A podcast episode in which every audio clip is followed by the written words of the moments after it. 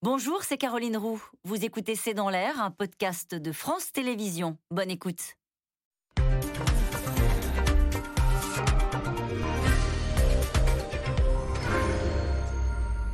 Bonsoir à toutes et à tous. Plus 50% de contamination en une semaine et toujours plus de 100 morts par jour. C'est 10 fois plus que le nombre de morts sur la route. Faut-il craindre une résurgence de l'épidémie de Covid? Emmanuel Macron dit qu'il est prêt à prendre ses responsabilités si euh, les choses devaient empirer. Alors a-t-on levé trop tôt les gestes barrières comme le dit l'OMS La vaccination est-elle toujours efficace?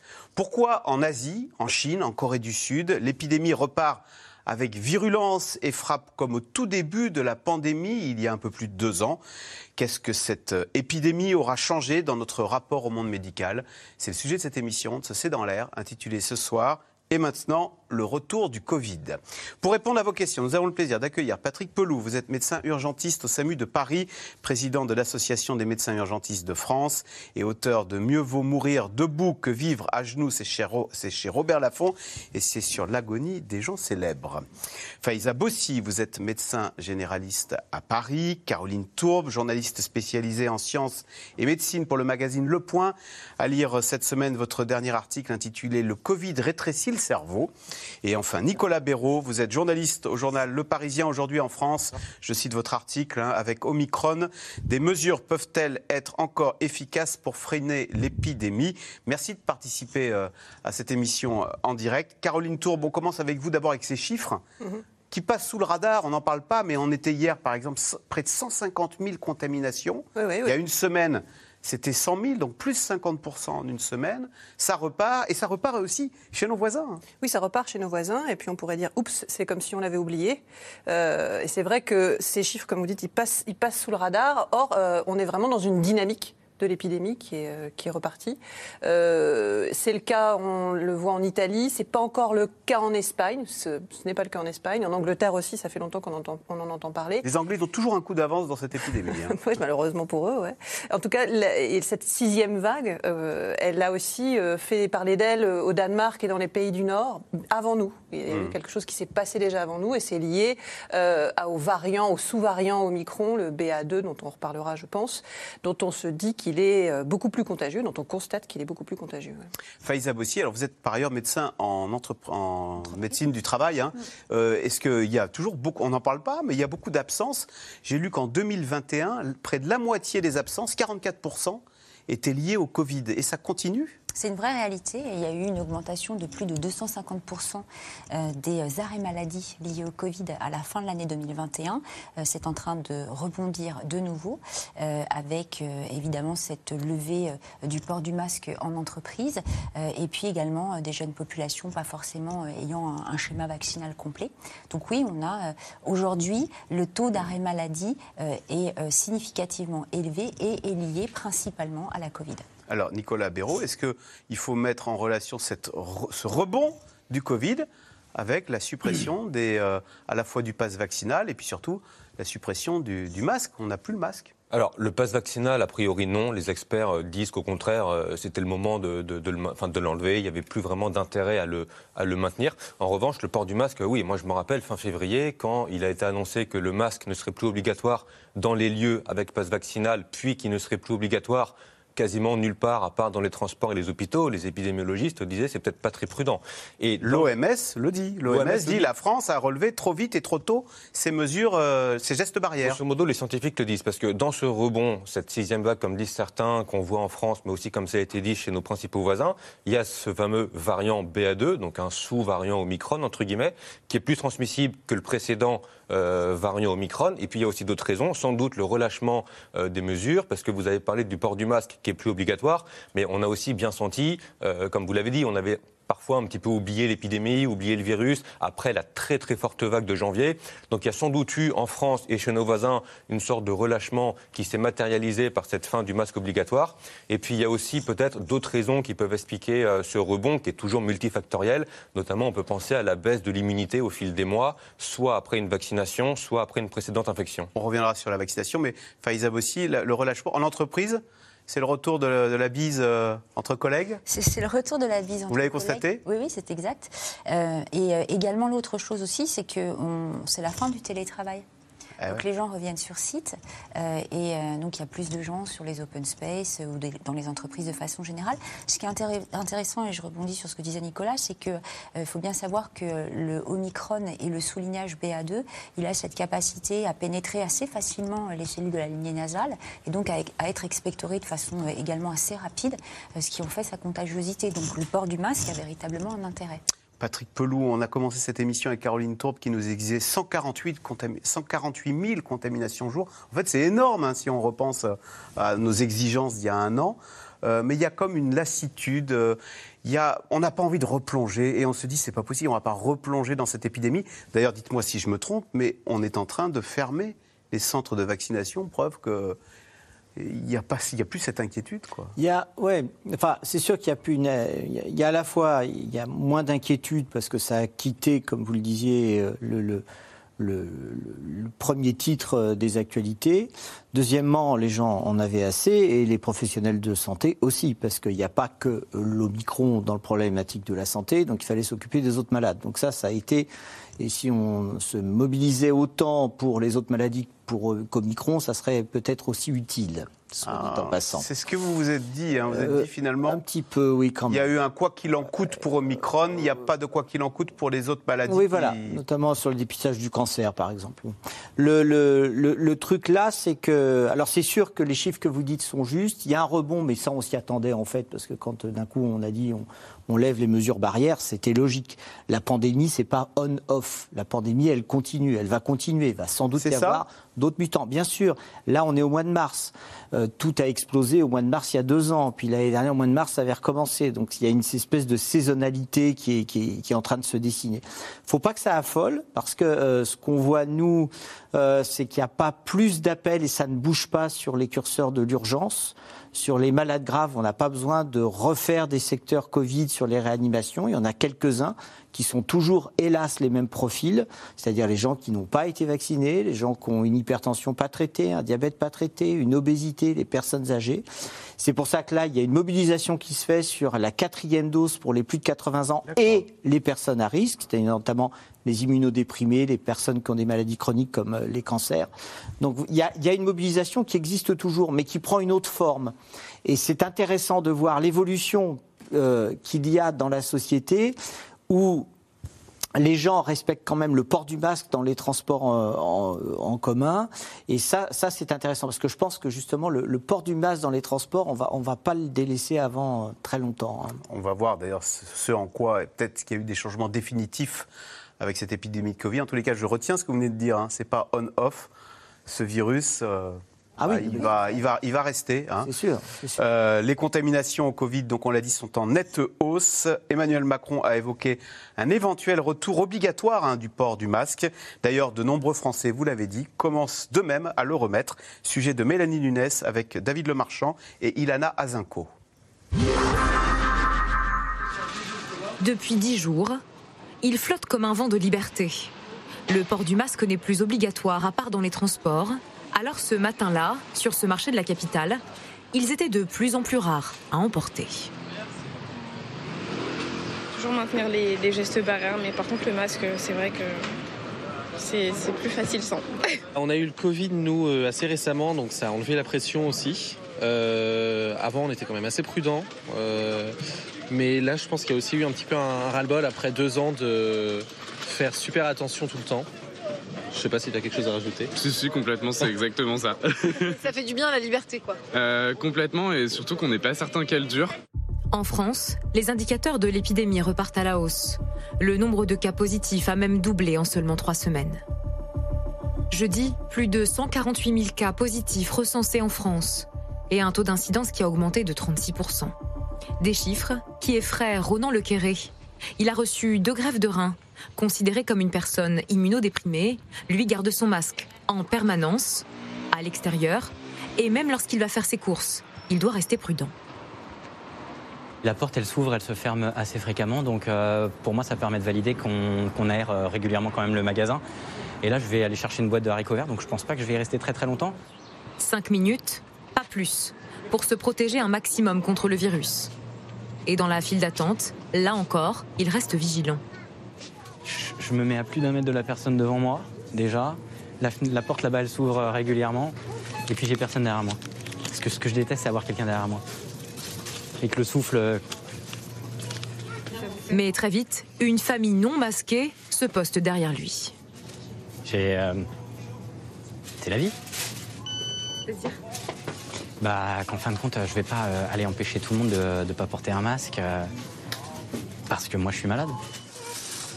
Il a reçu quatre doses de vaccin, mais depuis la levée du port du masque, sa vie a changé. Je m'interdis quand même énormément de sorties. Aujourd'hui, je ne vais pas aller mettre les pieds dans un cinéma, je ne vais pas aller mettre les pieds euh, dans, un, dans une salle de concert, parce que pour moi, c'est trop, euh, c'est trop m'exposer en fin de compte à d'autres personnes. Je pense que le gouvernement aurait dû effectivement maintenir le masque. Euh, maintenant, encore une fois, c'est compliqué en période électorale. Je pense qu'il y a des points à gagner et que euh, euh, retirer le masque, c'était un moyen de montrer qu'on redonne de la liberté en fin de compte euh, à la population. Un retour à la vie normale, alors que le Covid tue, toujours. 111 décès jeudi, plus de 141 000 morts depuis mars 2020. Parmi eux, le père et le frère de Sabrina Selami.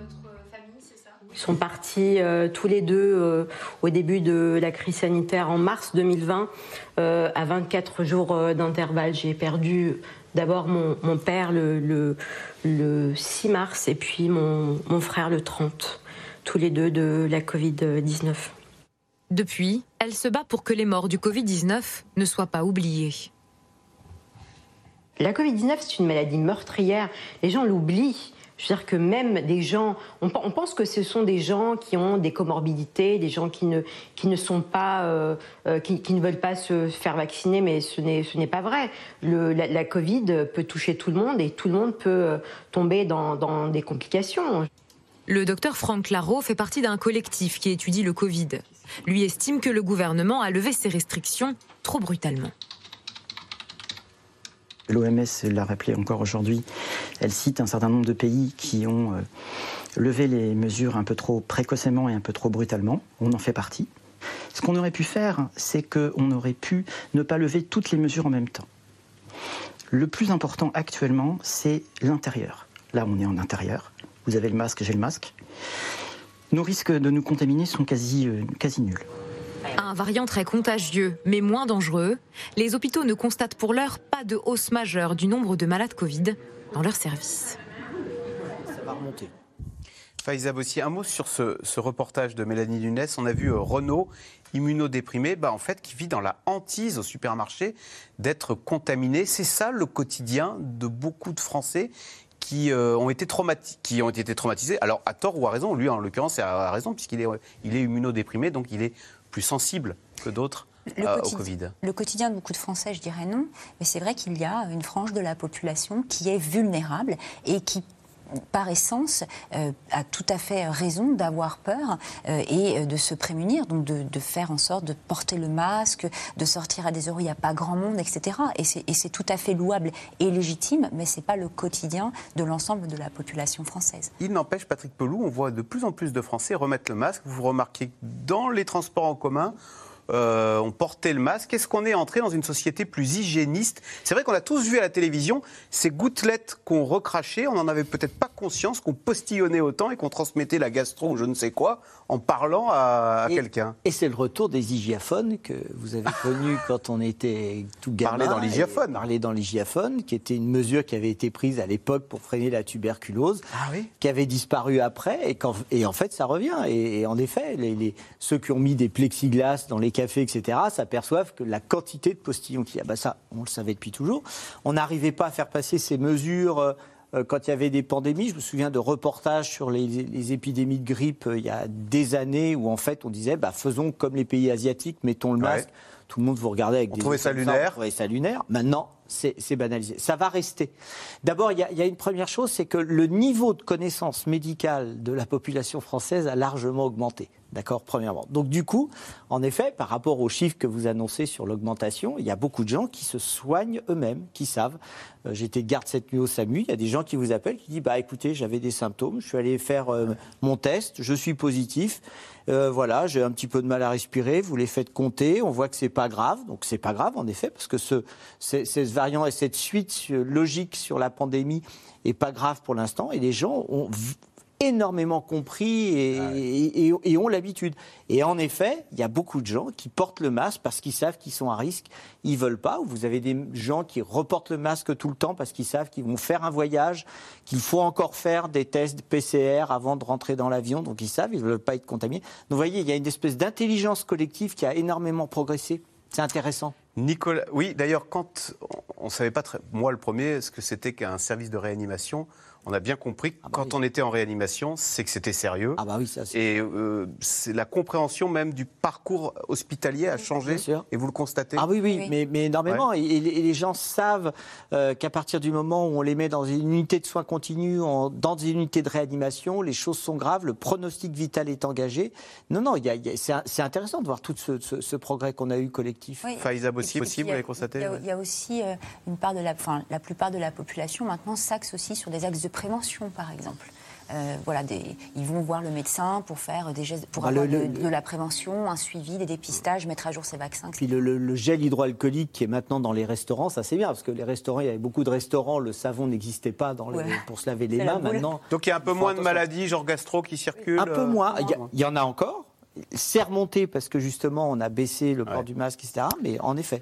Alors, on revient sur euh, l'actualité. 148 000 contaminations hier. Jean-Pierre, dans le Bas-Rhin, s'interroge, Nicolas Béraud, quels sont les symptômes alors, on a un peu perdu le, le fil des, des variants. En, en ce moment, c'est le variant BA2. Et apparemment, Jean-Pierre est un expert. Il dit s'agit-il des mêmes que ceux du variant BA1 Ce sont quoi? Ce sont des sous- C'est ce qu'on appelle des. des- c'est la famille Omicron.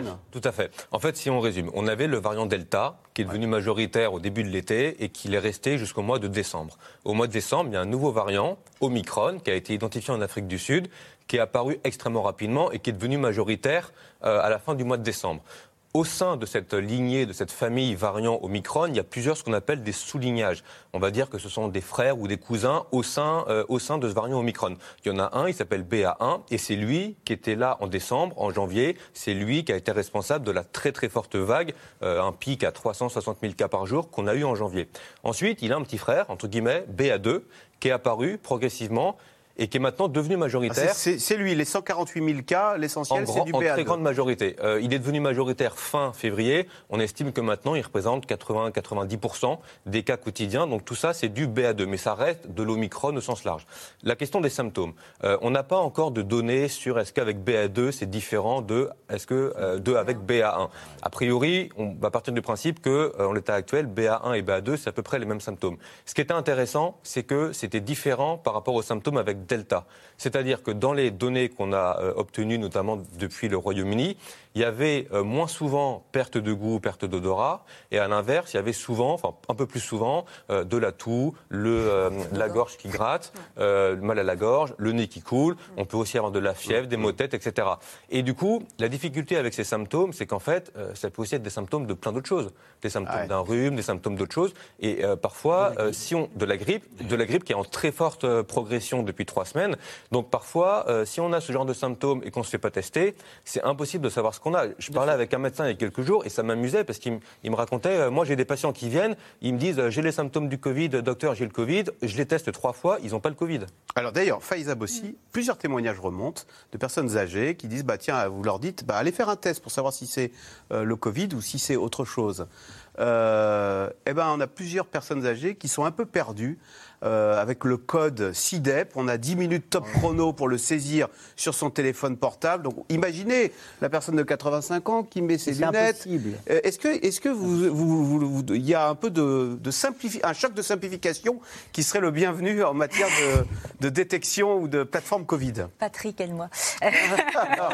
Euh, non, non, mais Ah bon? Ah c'est oui, suis des plateformes informatiques qui sont, qui sont, c'est vrai, sont compliquées, même pour nous à les remplir. Ah, même pour aussi- vous? Mais oui. Mais même pour nous, c'est, enfin, c'est, un nombre de clics, c'est pas ergonomique. Alors évidemment, on le fait, mais c'est quand même, enfin, et puis il y a cette fracture numérique. Enfin, j'imagine les personnes âgées, mais même moins âgées, saisir tout ça, remplir son QR code, aller sur l'application, c'est quand même très compliqué. Patrick c'est- vous avez des personnes âgées qui simplement veulent savoir si oui ou non elles ont le Covid, Mais non, mais- et on les fait passer par un, un- un cheminement informatique qui les perd. Mais c'est pas que les personnes âgées. Il y, a, il y a plein de gens, vous savez, tout le monde n'a pas un téléphone Android ou un téléphone euh, sophistiqué. Euh, c'est très compliqué. C'est trop compliqué. Il y a une élite qui pense que tout le monde a euh, cet accès au numérique. Bah, c'est pas le cas. Et ce qui fait que c'est encore quelque chose d'exclusion. Donc, du coup, vous avez des gens qui se sentent exclus du système. L'apparition du QR code, bien sûr, ça a été formidable, mais personne lit un QR code. C'est complètement. Enfin, il y a plein de gens qui sont sentis euh, exclus du système. Et ça, c'est vraiment une, une- une réflexion. C'est bien. On peut pas être contre l'arrivée Ouais, numérique, tout ça, euh, évidemment. Mais il faut veiller à ne pas perdre. Et on perd. Éduquer. il y a- il y a- voilà, c'est les- les- et, et- et je crois vraiment que c'est- quelque chose qui, qui doit servir. On, on s'est euh, gargarisé d'applications. euh, tout ce qu'en anti-Covid, etc. Mais je pense qu'il y a, il y a- a peut-être la moitié des gens qui n'avaient pas accès à ça. Alors, Caroline Tourbe, une fois qu'on sait oui ou non si on a euh, le, le- le Omicron variant BA2, donc le nouveau variant, quelles sont les caractéristiques de ce variant? On dit qu'au fond, est-ce que c'est en simplifiant, oui, il est encore plus contagieux que le précédent, mais il est peut-être encore moins méchant que le précédent. Comme comme c'était dit, hein, c'est-à-dire qu'on observe encore pour euh, être sûr de ça. Il n'a pas l'air d'être plus méchant entre guillemets que le B1, que la, la première version, euh, que le grand frère euh, Omicron. Par contre, ce qui est vrai, c'est qu'il est plus contagieux, mais même au niveau de sa contagiosité, le résultat est qu'il circule plus vite. Mais on ne sait pas si c'est dû à une facilité qu'il aurait pour entrer dans les cellules et les infecter, ou si c'est parce qu'il contourne plus facilement les, les, les digues sanitaires, les digues immu- immunologiques pardon qu'on a développées les uns les autres. Peut-être les deux, peut-être les deux. En tout cas, le résultat de tout ça, c'est qu'il se diffuse très bien, très vite. Et c'est vraiment ce qui a expliqué ce qui s'est passé au Danemark et ce qui explique en grande partie ce qui se passe en France actuellement. Mais ju- juste par rapport à ce que disait la, la- la dame qui a perdu ses, ses- ses parents dans, dans- dans votre reportage, euh, on ne mesure pas la chance qu'on a aujourd'hui. C'est-à-dire que ce qu'on a vécu en 2020, ce qui est vrai, moi j'ai vu des, des- des couples mourir en quelques jours, le Covid a tué et tue encore. Donc c'est vraiment une maladie. qui est 110 arrivée. personnes par jour, 120 hier, c'est 10 fois plus que la route. hein. Voilà, on s'est habitué. hein. Et, et donc le combat est, est important. Et deuxièmement, vous avez les Covid longs qu'il faut pas oublier, où là, on découvre des gens qui ont développé des, des- des- des pathologies restrictives pulmonaires qui sont très handicapantes, des jeunes, pas que des personnes âgées, des jeunes qui avant étaient des grands sportifs, faisaient des marathons, etc., qui ne, ne courent plus. Et tout ça, ça, ça a marqué en fait la santé publique et, et la santé dans- en France. Caroline Tourbe, sur, euh, vous parliez là du BA2 qui serait plus contagieux que le BA1. Est-ce que c'est la destinée de ces coronavirus que d'être de plus en plus contagieux et de plus en plus, euh, de moins en moins létal ou est-ce que non Attention, euh, la magie de la génétique peut, que, peut survenir euh, Ah un bah nouveau mais, variant qui serait très méchant, un peu comme le fut Delta en décembre. hein. Ouais, C'est exactement ça. C'est-à-dire qu'on est, on a pour l'instant eu euh, la chance d'en avoir des plus contagieux et pas plus méchants d'un point de vue des symptômes et de, et de la mortalité, mais euh, rien n'empêche euh, la génétique de faire sortir du chapeau quelque chose de cet ordre-là. On parle du, oh, du de- Delta Cron, un Oui, mélange de Delta et Omicron. Voilà, exactement. Il aurait Il la contagiosité de Omicron et la méchanceté du Delta. Ça peut, pas, ça peut ne pas forcément être ça. Ça peut être euh, particulièrement euh, peu contagieux et particulièrement peu méchant. Il y a plein de choses qui peuvent émerger. En fait, ce qui- va faire le succès de ces variants-là, c'est dans quelle population ils vont s'inscrire aussi. Typiquement, on est dans une population en France et dans les pays européens extrêmement bien euh, vaccinée avec des anticorps. On, est, on a vraiment des protections qui sont efficaces. On reparlera du temps de protection. Mais enfin, on est quand même globalement bien protégé. Et un, un variant qui aurait euh, du succès en pouvant se diffuser dans la population, ce serait typiquement celui qui arriverait à contourner ces défenses-là. Donc, Justement, Nicolas c'est la population qui compte. ouais. Béraud, est-ce que euh, si, euh, au fond, euh, 148 000 contaminations jour, mais il y a beaucoup moins d'en- de, de cas graves qu'il y a deux ans, c'est peut-être parce que la population française commence à le connaître. Des- physiquement, on commence à être bien immunisé contre euh, cette souche du coronavirus qui nous a fait tant de mal depuis deux ans. Bah, bien immunisé à la fois avec les précédentes infections et avec euh, la vaccination. Et d'ailleurs, pour, pour compléter ce qui a été dit sur BA2, donc effectivement, sa sévérité, euh, les données britanniques le montrent, il ne semble pas entraîner un risque plus important de forme grave que BA1, donc ça c'est la bonne nouvelle. Il y a une question qui est importante et on n'a pas encore les réponses, est-ce qu'on peut attraper deux fois Omicron? Est-ce qu'on peut avoir BA1 en décembre-janvier et BA2 maintenant. Euh, dans les projections qu'a faites l'Institut Pasteur et qui sont souvent évoquées par le gouvernement pour dire euh, ça ne devrait pas monter aussi haut qu'en janvier, l'Institut Pasteur considère que dans la période d'études jusqu'au 1er avril, on est protégé quand on a eu BA1 euh, de, de, BA2. les données, notamment danoises et britanniques, montrent à l'inverse que le risque de réinfection, enfin, on peut être réinfecté par BA2 quand on a déjà eu Omicron version 1, BA1, mais que le risque est a priori rare. Le souci, c'est que, enfin, en général, euh, plus la durée entre deux infections est grande, plus le risque est important.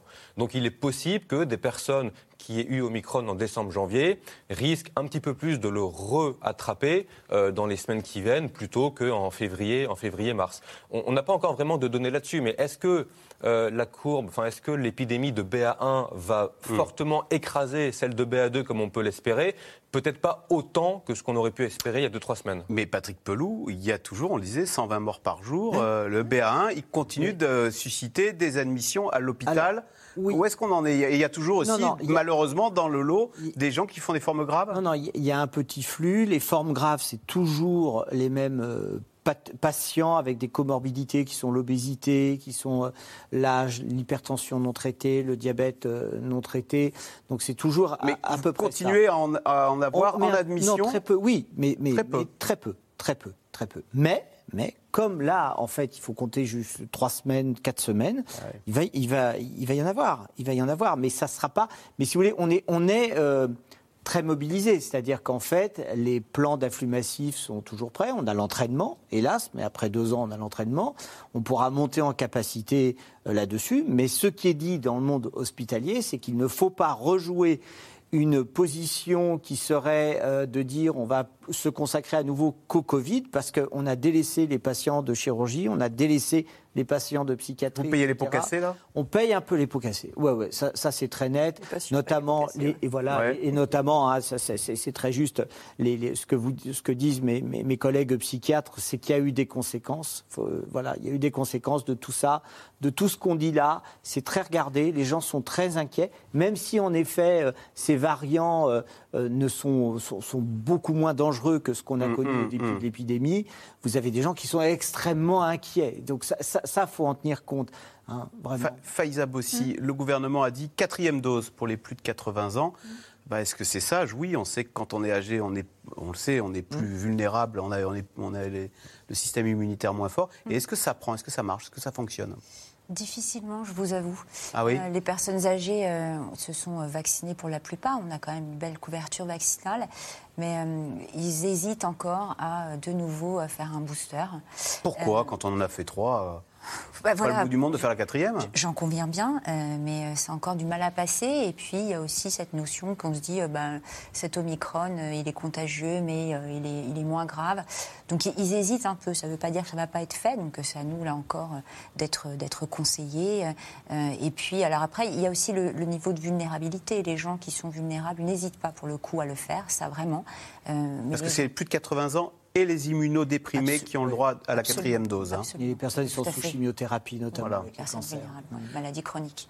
Nicolas Béraud. Oui, oui, alors je vous en prie. Je voulais juste rebondir sur ce que, sur ce que disait Patrick Pelou, c'est que cette notion de priorisation euh, que du Covid euh, pour la Chine actuellement, c'est une véritable problématique, euh, puisqu'ils ont, voilà, ils ont priorisé là-dessus et, aujourd'hui, on a un reportage, ça pose des vrais problèmes. Ah bah, autant en Europe, la situation est sous contrôle, autant en Asie, ils sont en train de revivre ce que nous, on avait vécu il y a deux ans. Nicolas Béraud. Et juste sur le, deuxième rappel, ce qu'on appelle parfois la quatrième dose, mais c'est plutôt une deuxième dose de rappel. Là, pour l'instant, c'est 80 ans et les résidents d'EHPAD. La question, c'est est-ce qu'on abaisse un petit peu cette limite Mais oui, pourquoi Il y a beaucoup de Français qui seraient ravis d'aller faire la quatrième dose parce que pour euh, des raisons bien comprises, ils n'ont aucune envie euh, d'attraper la maladie. C'est possible. Hein. Je, dis que la priorisation, c'est-à-dire qu'elle est, elle est pour les personnes de 80 ans et les personnes vulnérables, mais rien n'empêche les personnes qui souhaitent faire une quatrième dose de pouvoir le faire. Je peux y aller là. Je peux prendre rendez-vous.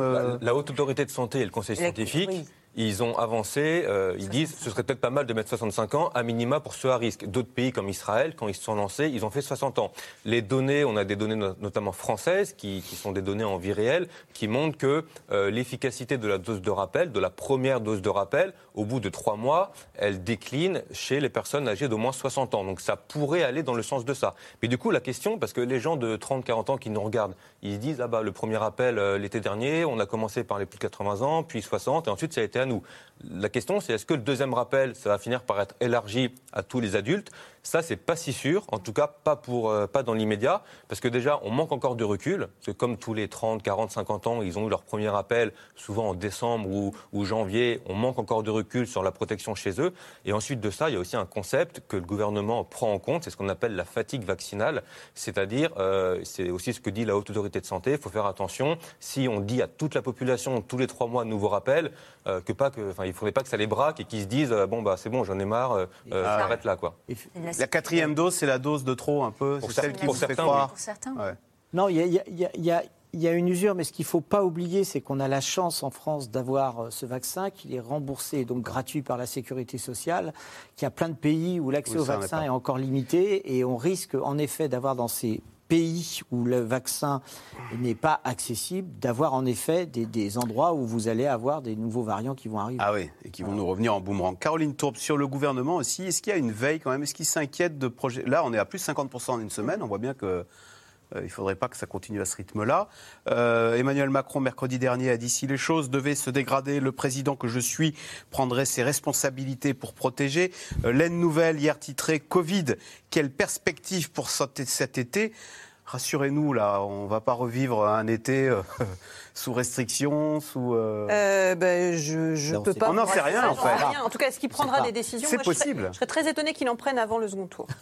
Oui, mais après pour l'été, moi, on pensait à nos vacances. Pour l'été. C'est un virus politique. On peut réserver tranquille pour cet été ou euh, Est-ce qu'on peut réserver tranquille cet été? De toute façon, ce qui va se passer, c'est que ça n'aura rien à voir avec la situation de l'année dernière. Il y a un an, on faisait des émissions, on participait à des émissions où on écrivait des articles, où on se posait la question de savoir s'il y aurait des vaccins pour tout le monde. On était à cette période-là. Il faut quand même comprendre. il y a à quel un- les vaccins sont arrivés il y a même pas un an. bah, à hein. peu près. hein. En tout cas, pour, pour, pour la, la population générale, ce sentiment qu'on pouvait y avoir accès, c'était il y a un an. Donc, évidemment, quand l'été est arrivé, plein de gens n'étaient pas encore vaccinés. On ne savait pas si tout le monde pourrait y avoir accès. Bref, quand on se retourne, il ne faut pas aller très très loin en arrière pour s'apercevoir qu'on n'est plus dans le même monde. Donc, est-ce qu'il faut réserver? Oui, je pense qu'on peut réserver. Je pense qu'on peut être tranquille au niveau européen. Oui. Les choses ont été organisées pour qu'on se retrouve plus avec des situations, des casse-têtes euh, légaux trop différents dans les aéroports, des choses comme ça. À mon avis, oui. Mais est-ce qu'on va se retrouver avec euh, l'obligation du port du masque dans des endroits où on avait pris l'habitude de, de plus le mettre C'est possible aussi. Voilà. Ça- mais ça dépendra d'ailleurs des résultats des élections quelque part. C'est-à-dire Hmm. le, le, le, le- pardon, le candidat qui sera élu cette fois, quelle sera, quelle sera sa position vis-à-vis du Mais- Covid euh, ben voilà, on mais, saura. mais par rapport à, à- à des hypothèses que, que j'ai vues traîner dans, sur des réseaux sociaux, de dire euh, on va vers des reconfinements, etc., je pense qu'on s'en éloigne largement.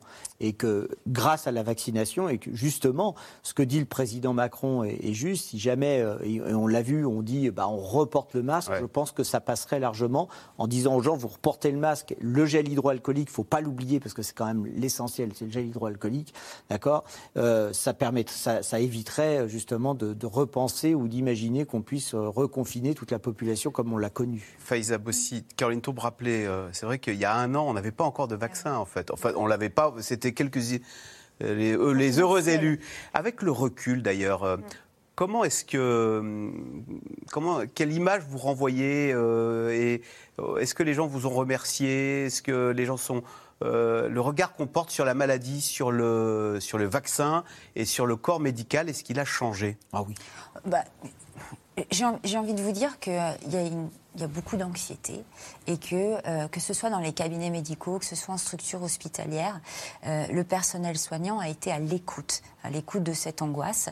Euh, et, et en ça, je crois que la population est en effet très remerciante. Mais Ah oui. globalement, quand même, on reçoit des merci en dehors du Covid et, et- et ça, c'est sympa. Donc ça n'a pas changé. Après, le regard sur le corps médical, c'est peut-être sur l'organisation Bien sûr. médicale.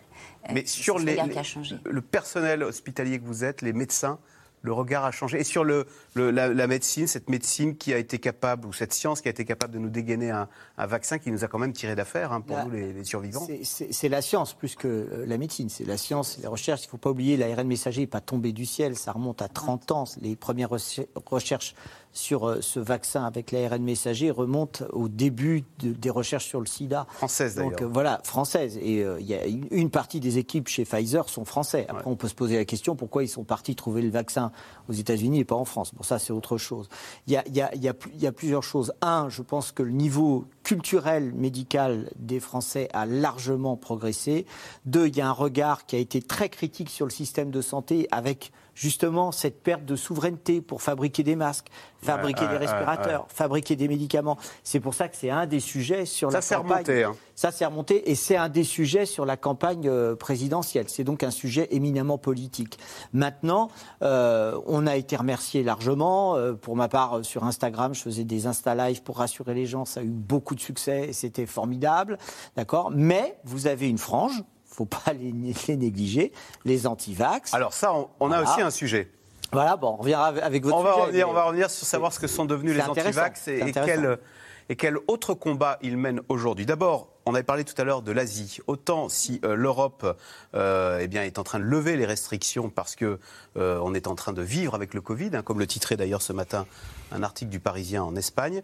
en Asie, c'est tout le contraire. Plusieurs grandes nations sont-elles confrontées à une brutale reprise des contaminations avec des chiffres et avec des morts qui rappellent le tout début de la pandémie. Sujet de Constance Meyer et Michel Bouilly. À l'extérieur, devant la porte de cet hôpital, des dizaines de malades sur des brancards. À Hong Kong, les cas de Covid sont si nombreux que les parkings font désormais office de salle d'attente. J'ai demandé au médecin, mais il n'a aucune idée du temps que je dois attendre, parce qu'il y a trop de patients Covid à l'intérieur. Donc ils ont du mal à répartir toute la main-d'œuvre. Même de nuit, les patients attendent des heures sans être sûrs de pouvoir être pris en charge. Comme la maman de cette fillette de deux ans, positive au Covid. Ils n'ont pas de place pour nous, donc on n'a pas d'autre choix que de rentrer à la maison. Les soignants sont débordés. Plus de 280 000 cas ont été enregistrés à Hong Kong ces deux derniers mois, 20 fois plus qu'en deux ans de pandémie. La région affiche désormais le taux de mortalité le plus élevé au monde. Pour enrayer cette nouvelle vague, les autorités ont même été jusqu'à construire, à la hâte, des camps d'isolement.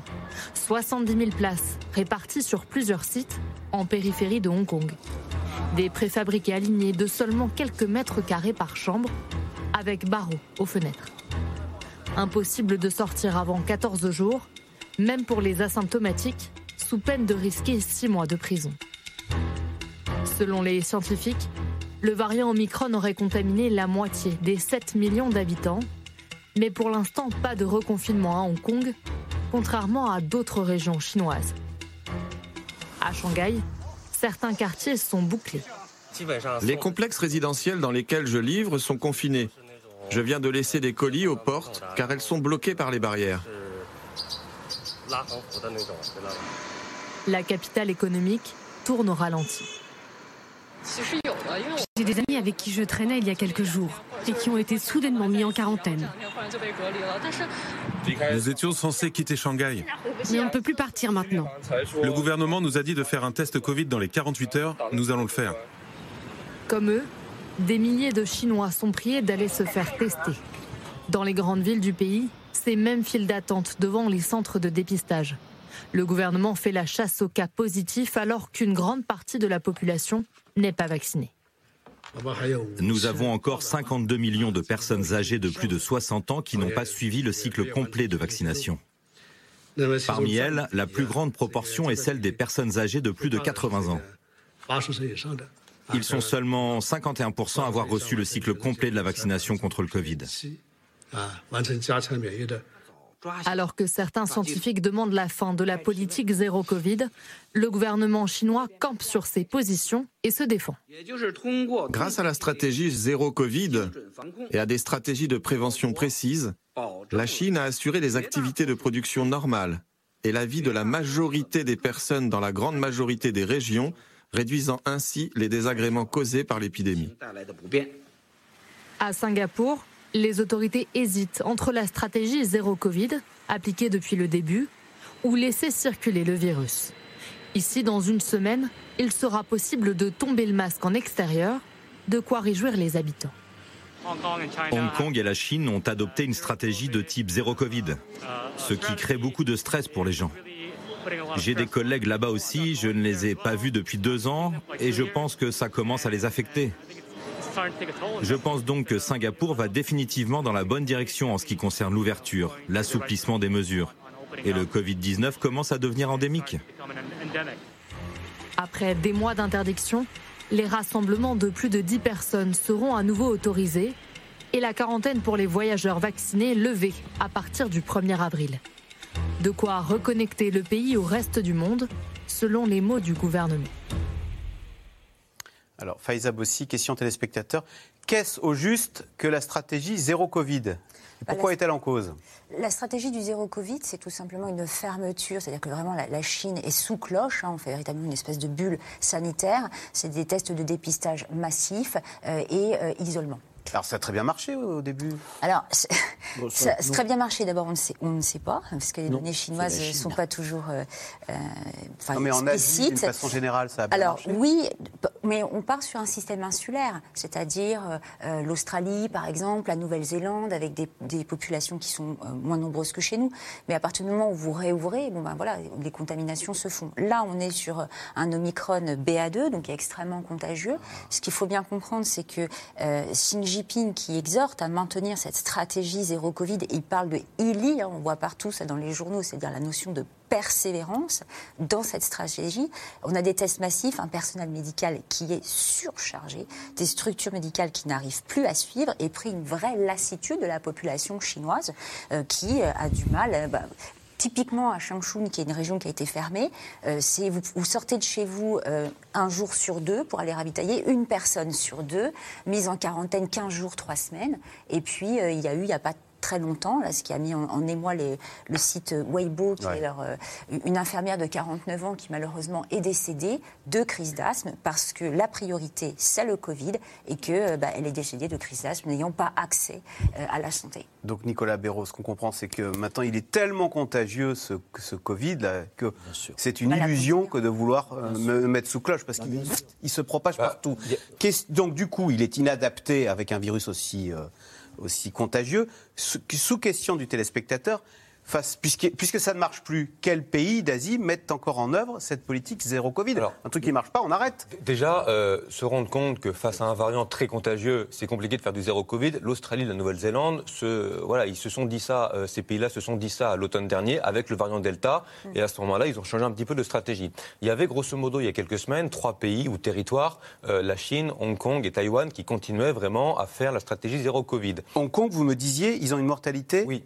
Parce qu'en fait, quasiment trois fois supérieur au pic que l'on a eu en France. Alors Hong Kong était là-dessus il y a quelques semaines et ils se sont pris une vague Omicron extrêmement forte parce qu'en gros les mesures qui étaient prises ne suffisaient pas à stopper la transmission d'un virus qui peut se propager si rapidement et du coup ils ont une vague extrêmement élevée. Ils ont deux inconvénients, c'est que ils ont très peu de personnes qui étaient immunisées par une précédente infection vu qu'ils avaient fait du zéro Covid. Donc ah quasiment personne ne l'avait eu. Deuxième, euh, entre guillemets, inconvénient, les personnes âgées à Hong Kong sont peu vaccinées. Moins d'une sur deux est vaccinée. Et parmi celles vaccinées, la majorité sont vaccinées avec un vaccin chinois, Sinovac, qui est moins performant que les vaccins à ARN messager.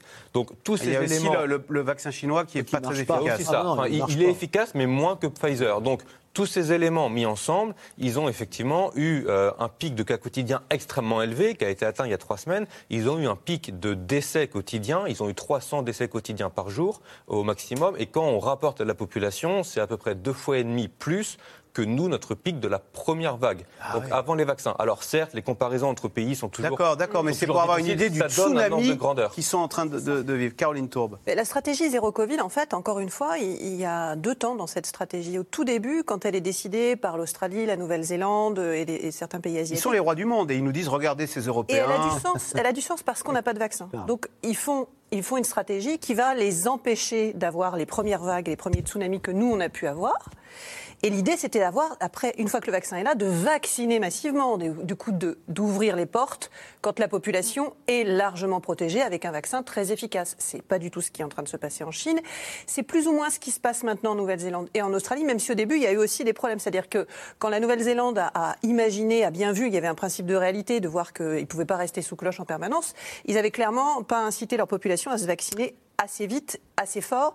Donc il a vraiment fallu, il faut vraiment que les deux choses fonctionnent. C'est un zéro Covid sans vaccin. Ça a été possible au début, mais tu, ne peux pas, on ne peut pas ouvrir son pays si on pas, n'a pas vacciné massivement. Patrick Pelou, est-ce qu'on ne peut pas avoir une lecture politique d'ailleurs de, On voit qu'il y a des démocraties comme la Nouvelle-Zélande et l'Australie qui sont agiles, qui s'adaptent. Et on a, on a vu tout à l'heure le responsable du Parti communiste chinois, droit dans ses bottes, euh, niant les morts à Hong Kong, nous expliquant que la Chine avait toujours raison et que la stratégie Covid était la meilleure et qu'on la ferait contre vents et marées et que le, vaccin chinois était le meilleur au monde. et il a rajouté pour la production économique. C'est-à-dire qu'en effet, c'est un virus politique. C'est un virus qui a fait tomber Trump, c'est un virus qui a fait trembler euh, euh, l'Angleterre, c'est un virus éminemment politique parce qu'il a touché, euh, on, personne s'attendait à une, telle pandémie et en effet, ça a touché les systèmes de santé, les systèmes de protection sociale, l'exclusion, les programmes de santé publique. Pourquoi les États-Unis ont été très touchés? Parce qu'ils ont une, une épidémie d'obésité qui est absolument épouvantable dans leur pays. Donc c'est un virus qui a tapé partout sur toutes les défaillances. Et là, ça tombe sur une dictature eh la Chine. Et quand ils disent, ah oui, vous, mais vous, avez raison, hein, Nicolas, le, truc, c'est quand ils disent, ben, euh, on, a un vaccin chinois, non, leur vaccin, il, n'a pas fonctionné. Mais Faiza Bossi, c'est vrai qu'au début, on était assez admiratif de la façon dont les Chinois avaient géré euh, l'épidémie de Covid. On disait, bah eux, ils n'ont pas de mort, ils ont ça. Euh, est-ce que c'est pas en train de se retourner là? Ils sont droits dans leurs bottes euh, avec cette stratégie zéro Covid et ils ont les morts et alors qu'il y a un vaccin. Ce qui est sûr, c'est qu'ils ont une difficulté à faire face à un virus qui est très contagieux et ils ont du mal à vouloir replacer leur stratégie. Alors, est-ce que c'est un choix politique, De l'entêtement je, je, peux dire si c'était l'entêtement. En, en, tout cas, je vous dis, quand vous regardez les journaux chinois et la presse chinoise, le maître, le, maître mot, c'est ili, la persévérance. C'est-à-dire qu'on on persévère dans cette stratégie qui est là. Et l'autre chose importante, c'est que la couverture vaccinale en Chine est inversée.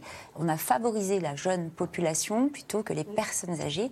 Et donc, il faut y voir aussi un signe de stratégie économique. Il y a, il y a quelques ah semaines. Euh, stratégie économique, hein, c'est bien vu en Chine. Hein. Il y a quelques semaines, un chercheur m'expliquait, c'est justement parce que les autres pays abandonnent les zéro Covid que la Chine va la poursuivre. Et il se trouve que là, on voit le président chinois euh, qui dit on maintient. Parce qu'il y a aussi effectivement un enjeu politique de montrer au monde entier, bah, vous voyez, tous les autres, ils abandonnent et nous, on continue, on parvient à maîtriser le nombre de décès, le nombre de cas, même s'il y a sans doute une sous-estimation. Mais il y a effectivement une motivation politique euh, derrière ça et aussi économique. Et d'ailleurs, à propos de l'économie, on voit que quand il y a des confinements dans des grandes villes chinoises parce qu'il y a quelques cas, euh, bah, ça impacte l'économie du monde entier. Parce qu'il y a des usines qui ferment, du coup, ah, euh, la demande en pétrole diminue. Donc, en fait, ce qui se passe en Chine, c'est un pays tellement puissant que ce qui se passe en Chine, en Chine a forcément des conséquences sur l'ensemble du monde. Et ça, c'est intéressant parce que ça fait renaître la souveraineté et l'indépendance des, pays européens. En tous les cas, on a vu comment le vaccin efficace, hein, inventé par euh, Pfizer et Moderna euh, nous avaient sorti de cette affaire et comment les insuffisances de, Sinovac, le vaccin chinois, peuvent expliquer les difficultés euh, de la Chine. Il n'empêche, en Europe, nous avons aussi des anti-vax et des anti-passes, des anti-passes qui se sont recyclés. Euh, alors, est-ce qu'il faut y voir un hasard ou un phénomène communautaire? En tous les cas, sur les réseaux sociaux, les, ah les anciens opposants au pass sanitaire partagent désormais des discours favorables au président Vladimir Poutine. Comment l'expliquer Est-ce qu'il existe une passerelle entre ces deux nébuleuses Élément de réponse avec Laura Rado, David Lemarchand et Erwan Ilion.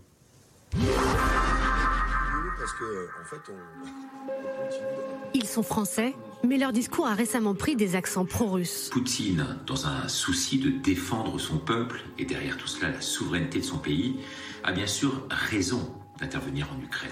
Les gouvernants successifs et l'Europe vous feront croire à tous que Poutine ne veut pas discuter. Quant à nous, la France, quittons l'OTAN. Que fait-on encore dans ce truc hyper agressif à la botte des États-Unis? Richard Boutry, Olive Olive, Florian Philippot, des figures du mouvement anti-pass sanitaire en France. Depuis le 24 février, la guerre en Ukraine est devenue leur nouveau cheval de bataille. Sur les réseaux sociaux et sur YouTube, leurs comptes se font l'écho des thèses du Kremlin. Aujourd'hui, on arrive à voir euh, des citoyens ukrainiens. On les voit, hein, ça y est, les vidéos sortent. C'est pour ça que d'ailleurs, ils coupent beaucoup les réseaux. Des citoyens ukrainiens qui se félicitent de l'arrivée de la Russie en Ukraine. Pourquoi? Pourquoi? Parce que quand on, est, on écoute un petit peu ce qu'ils racontent, ben ils racontent quand même euh, qu'ils se sont fait bombarder la gueule par leur propre gouvernement. Autre compte, même thèse complotiste, celui de la covidosceptique Chloé Framery. Elle dénonce l'existence de laboratoires d'armes bactériologiques en Ukraine, carte à l'appui. Sur Telegram, l'un des plus écoutés, Silvano Trotta, suivi par 150 000 abonnés, propage les plus folles rumeurs. Un médecin de la ligne de front ukrainienne affirme avoir ordonné la castration de tous les prisonniers de guerre russes. Et on soutient ces barbares. Selon un sondage canadien, 88% des personnes vaccinées pensent que la Russie commet des crimes de guerre en Ukraine. Ils ne sont que 32% parmi les non-vaccinés. Du Covid à l'Ukraine, l'adhésion au thème complotiste participerait en réalité d'une même logique, celle d'une défiance du système en général pour certains influenceurs hein, complotistes, il y a une certaine logique à la succession d'événements dramatiques. On passe du Covid à l'Ukraine. Et pour eux, ça fait partie en fait d'un plan global hein, euh, des élites mondialistes et qui cherchent en fait à soumettre la population. Alors d'abord avec le Covid, avec les masques, avec les passes sanitaires, et qui maintenant cherchent à nous euh, nous saisir devant les écrans, nous faire une peur de, je sais pas, d'une guerre nucléaire. Et tout ça ferait partie d'un plan mystérieux hein, des élites. Donc tout ça est écrit, dans cette guerre de l'information, le rôle des réseaux sociaux et des plateformes continue de poser question. Facebook, Twitter ou YouTube, un terreau fertile sur lequel les discours marginaux prospèrent. Les plateformes sociales essayent, hein, euh, pour les grandes plateformes, que ce soit Twitter ou Facebook, de lutter contre la désinformation euh, euh, liée à cette guerre en Ukraine. Ils le font hein, des fois en, s'attaquant à des médias de propagande russe ou euh, certains sites hein, de propagande russe. mais le problème reste que on est sur un marché dérégulé de l'information, qu'on est sur un marché global, hein, globalisé de la désinformation, et que s'il y a une demande, évidemment, l'offre sera toujours là pour la nourrir. Et quand des médias russes comme Sputnik et RT, soutien tacite des anti-vax, se voient interdits de diffusion, c'est sur Twitter que la propagande de Poutine se déploie, avec comme relais les comptes officiels du Kremlin présents en Europe. Dans cette vidéo postée par l'ambassade russe à Paris, une femme qui habiterait près de Mariupol raconte les exactions d'une milice néo-nazie ukrainienne. Depuis le premier étage, ils ont tiré sur les gens. Huit personnes ont été tuées, quatre blessés. Des contenus ensuite repris par des influenceurs anti-vax. Le résultat d'une stratégie de longue date mise en place par le régime russe. Ce qui a été euh, travaillé dans la durée par le Kremlin euh, au moment du Covid-19, euh, avec une forme de relativisme permanent, de doute visant la politique vaccinale des élites occidentales, aujourd'hui est utile dans la perspective du Kremlin pour justement euh, mobiliser des audiences qui, elles, vont diffuser euh, là aussi euh, une forme de doute et de confusion autour de l'action de l'armée russe en Ukraine. Donc c'est ici qu'il faut peut-être voir une forme de, de, parallèle, de connivence, on va dire, de convergence d'intérêts entre, entre, entre ces cibles et, et le discours officiel du Kremlin. Entre manipulation de l'information et propagation de fake news sur Internet, les théories conspirationnistes ont explosé depuis le début de l'invasion russe. Une aubaine pour le Kremlin, et une audience toujours plus importante pour les partisans du complot. Alors, question téléspectateur Nicolas Béraud, euh, pro-russe et anti-vax sont-ils les mêmes? Je crois que vous avez enquêté hein, sur ce sujet. On ne va pas dire que tous les pro-russes sont anti-vax et inversement, mais très clairement, il y a des passerelles entre ces deux groupes euh, de personnes. Alors, il y a plusieurs passerelles, plusieurs choses qui les rejoignent. Euh, on peut citer notamment le fait que, dans les deux cas, ils dénoncent euh, ce qu'ils considèrent être un discours dominant. Ils disent qu'ils sont manipulés, donc à savoir les vaccins, ça marche d'un côté, et puis de l'autre, Poutine, c'est le méchant, et l'Ukraine a été envahie par la Russie. Donc voilà, ils considèrent que, enfin, ils estiment que c'est un discours vraiment largement dominant, médiatique, et ils considèrent que c'est pas forcément vrai.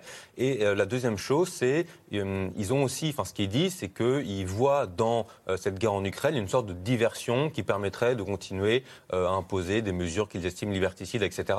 Donc il y a très clairement des passerelles, et elles se matérialisent notamment sur les réseaux sociaux, parce que on voit des anciens comptes très influents de la sphère anti-vax qui très fréquemment euh, partagent euh, des messages ou des vidéos un petit peu complotistes concernant la guerre en Ukraine. Et on voit inversement l'ambassade de Russie en France, qui est extrêmement active euh, sur les, réseaux sociaux. L'ambassadeur a même été convoqué hier pour deux caricatures un peu, un peu, enfin, très polémiques. Mais l'ambassade de Russie en France, elle partage maintenant des articles, par exemple du site François, qui est un repère entre guillemets des ah contestataires anti-vax. Donc il y a vraiment des passerelles très visibles. Et c'est vrai que Caroline Tourbe, il y a une contestation de la parole officielle que vous représentez, par exemple en disant mais non, mais va sur Télésite et là tu vas apprendre des choses qu'on mm. nous cache. C'est quelque chose que vous entendez souvent, vous en tant que journaliste. moi, je ne représente pas la parole officielle. Non, mais ce que je veux dire, vous savez très bien que. C'est un ressort, c'est clairement un ressort. L'idée, c'est d'aller là où les autres n'iraient pas, avoir accès à des informations que l'on ne mettrait pas en avant parce qu'on veut les cacher. Voilà. Elle ne vient pas à l'esprit quand on vous l'accuse souvent, vous les journalistes? Ça peut arriver ça peut arriver. Pas tant que ça, mais ça peut arriver. Et clairement, c'est un ressort qui est important. Et, il, faut, enfin, il faut bien distinguer les choses, encore une fois. Il y a les anti-vax, ça a déjà été dit. Et puis, il y a les gens qui sont sceptiques sur les vaccins. Les gens qui se posent des questions. Je rappelle toujours que c'est très important d'avoir le droit de se poser des questions sur les vaccins. C'est très important de pouvoir y apporter des réponses. Et qu'il y ait une convergence, qu'on puisse discuter.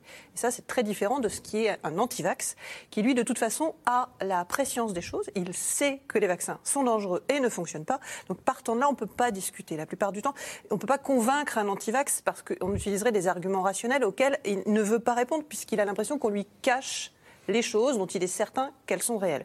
À partir de là, les choses tourneront. Et ce, et ce pont entre les deux, entre, pro-russe et, euh, et anti-vax, on voit aussi que, par exemple, Spoutnik euh, et puis tous les médias russes qui ont euh, largement été aussi utilisés, non pas pour forcément faire de l'anti-vax, mais pour, pour avoir des discours sur notamment l'épidémie en Russie, qui n'était pas si terrible que ça, alors qu'on avait des échos de, de journalistes occidentaux en Russie qui ont expliqué à quel point le Covid a frappé très fort en Russie, et à quel point il n'était pas sous contrôle, les gens ne se sont pas vaccinés. En Russie même, les gens n'ont pas confiance dans les vaccins, puisque ils sont à peine à 35% de couverture vaccinale totale. Mm, mm. Donc on est vraiment aussi dans un pays pour lequel, dans lequel il y a une, on une, une méfiance terrible envers les vaccins. Allez, un petit mot. Je sais que vous recevez beaucoup de messages beaucoup. En, tout genre d'insultes. Ouais, pas tant que ça. C'est vraiment, mais euh, euh, c'est un tout petit peu, mais c'est toujours les mêmes. Je, suis, je suis, complètement d'accord. Euh, on ne peut pas faire l'amalgame, mais c'est souvent, souvent les mêmes. Moi, je me suis prononcé évidemment en, faveur de l'Ukraine et, évidemment, là, il y a les insultes, les menaces à chaque fois. C'est souvent les mêmes comptes, d'ailleurs, hein, sur Instagram, sur, sur Twitter.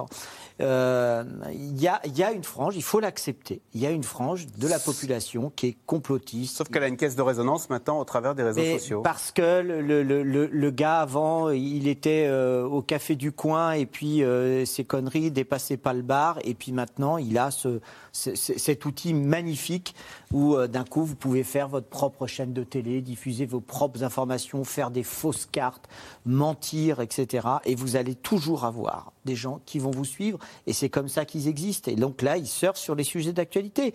Là, il faut espérer que cette guerre euh, ne va pas euh, continuer et, se propager, eh ben, ils trouveront autre chose après, évidemment.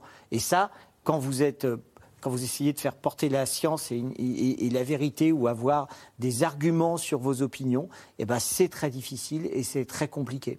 Allez, tout de suite, on revient à vos questions. Alors, euh, Faïza Bossi, on ne parle plus de traitement. Pourquoi? Est-ce que vous avez d'ailleurs des, des demandes pour des traitements contre le Covid, euh, à part euh, quand on a le Covid, on n'en parle pas. Et le Covid long, est-ce que ça se traite? Est-ce que ça se soigne? Ah, euh, alors, On sait qu'il y a un vaccin, mais quid des traitements? Alors, le vaccin est un, une des thérapeutiques qui fait partie de la stratégie pour lutter contre le Covid. Voilà, il n'y a, a, pas que ça, il y a aussi on rappelle hein, les gestes barrières, on, ne les oublie pas. Euh, après, il y a euh, des thérapeutiques médicamenteuses et notamment les anticorps monoclonaux. Je crois qu'il y a encore euh, des études récentes là, qui ont été faites sur des anticorps monoclonaux qui vont passer par la bouche, alors que ce qu'on avait, c'était en, infusion. Donc non, les, travaux continuent. Mais si moi j'ai le Covid, vous me, vous me prescrivez quelque chose ou vous me dites, bah écoutez, si ça va ah, mal, vous appelez Patrick Pelou Voilà. Exactement. Absolument. Exactement. déjà, ça dépend de la sévérité comment vous êtes touché, euh, quels sont Mm. les symptômes que vous, que vous ressentez? À chaque symptôme, on va adapter, grader une thérapeutique. Euh, et euh, celles-ci, elles sont, elles sont toujours présentes et on continue à avancer, on continue à travailler sur le sujet, etc. Non, des thérapeutiques existent Il y a- toujours. il y a un traitement sur lequel on misait beaucoup d'espoir, c'est le Paxlovid. C'est un antiviral qui est mis au point par Pfizer. Et euh, ce traitement, il a pour but, en fait, on le donne à des patients qui sont à risque dès qu'on sait qu'ils sont infectés. Et c'est pour éviter, enfin, pour limiter le risque de forme grave. Et dans les données cliniques, on voit qu'il marche bien. Le problème, c'est que pour l'instant, c'est un peu un flop. C'est-à-dire qu'on a reçu 100 000 euh, traitements au premier trimestre. Il y en a un petit peu moins de 4 000 qui ont été utilisés parce que euh, il y a des questions un peu pratiques, il faut le prendre dans un intervalle très précis. Euh, il y a aussi sans doute un problème de communication. Le ministre de la Santé hier a fait un message pour euh, voilà euh, encourager à la fois les patients et les médecins à utiliser ce, ce traitement. Il- on l'a, on a des stocks, il est efficace, mais pour l'instant, il n'arrive pas encore à, à être très utilisé en France. Question de Bertrand dans le Haut-Rhin. Covid en Chine. Manque de fiabilité du vaccin chinois ou population trop faiblement vaccinée? Alors, est-ce Les deux. les deux Les deux, vous vaccinez. Euh, Dans mais- les pays autoritaires, on se méfie de son vaccin, de son vaccin d'État Je ne sais pas si on peut dire ça. Ce qui est sûr, c'est que, encore une fois, je le répète, l'efficacité du Sinovac sur, euh, les, sur, sur le Covid euh, est moins importante que les vaccins à ARN messager ou, ou les autres vaccins dont nous avons pu disposer en Europe. C'est le premier point. Je vous ai dit, le schéma vaccinal est inversé. Ils ont favorisé la vaccination chez les populations jeunes que chez les personnes âgées, Ouais. alors que pourtant, ce sont les plus vulnérables. C'est pour euh, soutenir la- les forces de travail. va voilà, faire, et puis dit. euh, la, la volonté au départ, c'était la stratégie zéro Covid, donc euh, pas forcément de mettre en exergue la vaccination, qui n'est pas non plus un choix euh, sanitaire qui est mis en exergue dans les pays asiatiques. Que savons-nous sur les risques à long terme du Covid? Cœur, poumon, fertilité, ces fameux. Ah, euh, c'est surtout, euh, c'est surtout euh, cœur-poumon en fait. C'est surtout euh, euh, les, les fibroses qui, qui apparaissent sur les personnes qui ont eu des atteintes jusqu'à 75% et où en fait il y a une fibrose qui est apparue. Et donc Et elles sont durablement essoufflées? durablement essoufflées, même chez les jeunes. Vous avez euh, des, des- des jeunes qui d'un coup étaient sportifs et qui d'un coup ne peuvent plus courir. Alors il faut savoir euh, On parle là de, de- des variants précédents, peut-être pas d'Omicron. non, pas d'Omicron. On C'est de- des des variants. Delta, euh, voilà, Mais, vous avez, même, même avec Omicron, il y a des, des personnes qui ont fait des formes avec des atteintes à 25-50%. Alors, ce qu'il faut savoir, c'est qu'en fait, euh, ces personnes sont bien prises en charge, que ce qui compte, c'est justement l'activité physique, c'est justement un suivi par euh, des pneumologues. Et ça, ça, ça, ça, ça prend une bonne tournure. Évidemment, quand vous touchez le poumon, vous avez des répercussions sur l'appareil euh, euh, cardiovasculaire. Évidemment, c'est- inhérent. Et le troisième, qu'il faut jamais oublier, c'est euh, psychiatrique et psychologique. C'est-à-dire qu'en effet, vous avez des syndromes dépressifs qui ont été entraînés par, euh, par le, le- la Covid-19.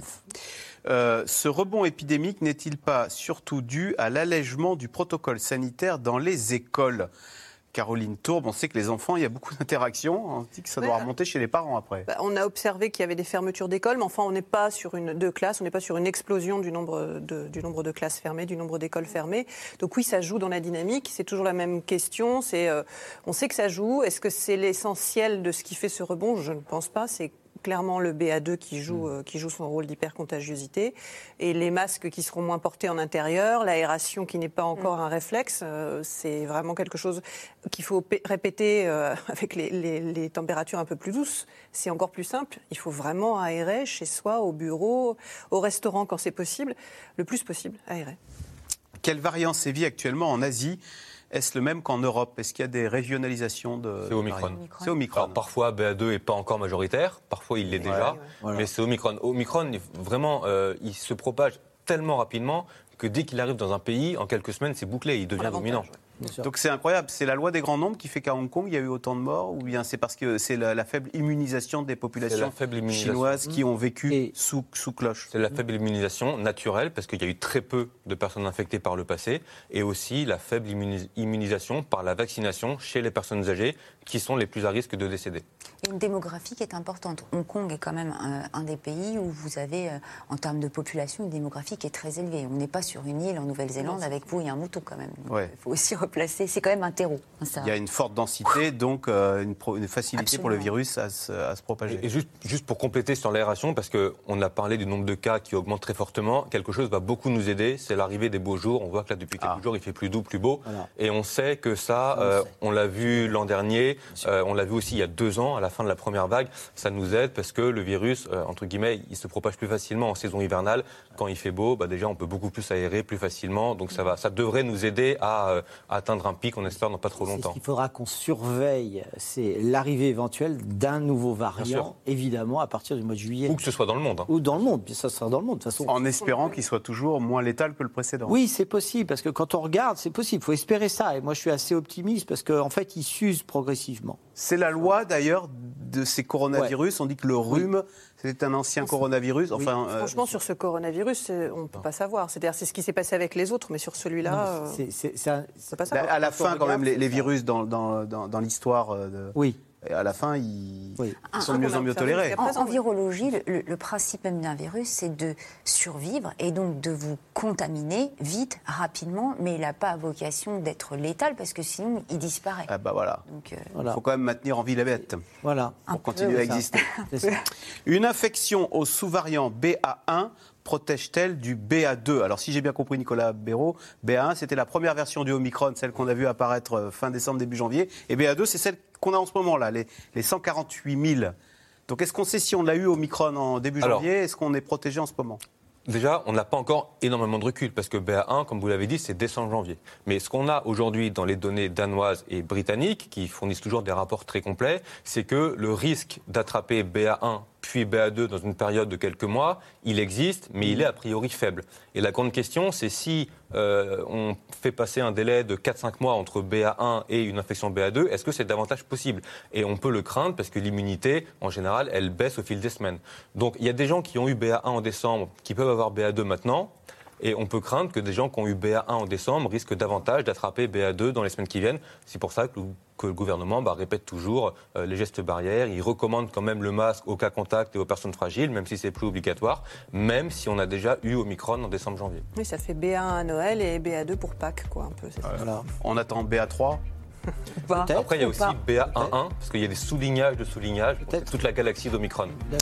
Voilà, c'est la fin de cette émission. Merci beaucoup euh, d'y avoir participé. Bien sûr, vous restez sur France 5, puisqu'à suivre, c'est l'hebdo avec Ali Badou. Bonsoir Ali, qu'y a-t-il au menu ce soir? Salut Axel, au programme ce soir la guerre en Ukraine, arrêter la guerre sans faire la guerre, c'est le dilemme des Occidentaux face à Poutine, décryptage avec nos invités, et puis fin de campagne présidentielle, les candidats n'ont plus que 15 jours pour on ira expliquer à chacun sa stratégie, et puis rencontre avec celui qu'on appelle l'homme qui parle aux requins, l'océanographe et plongeur professionnel François Sarano.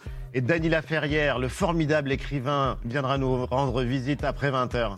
Salut Axel et à tout de suite. Salut Ali, c'est tout de suite, c'est l'hebdo. Ali Badou, bonne soirée sur France 5.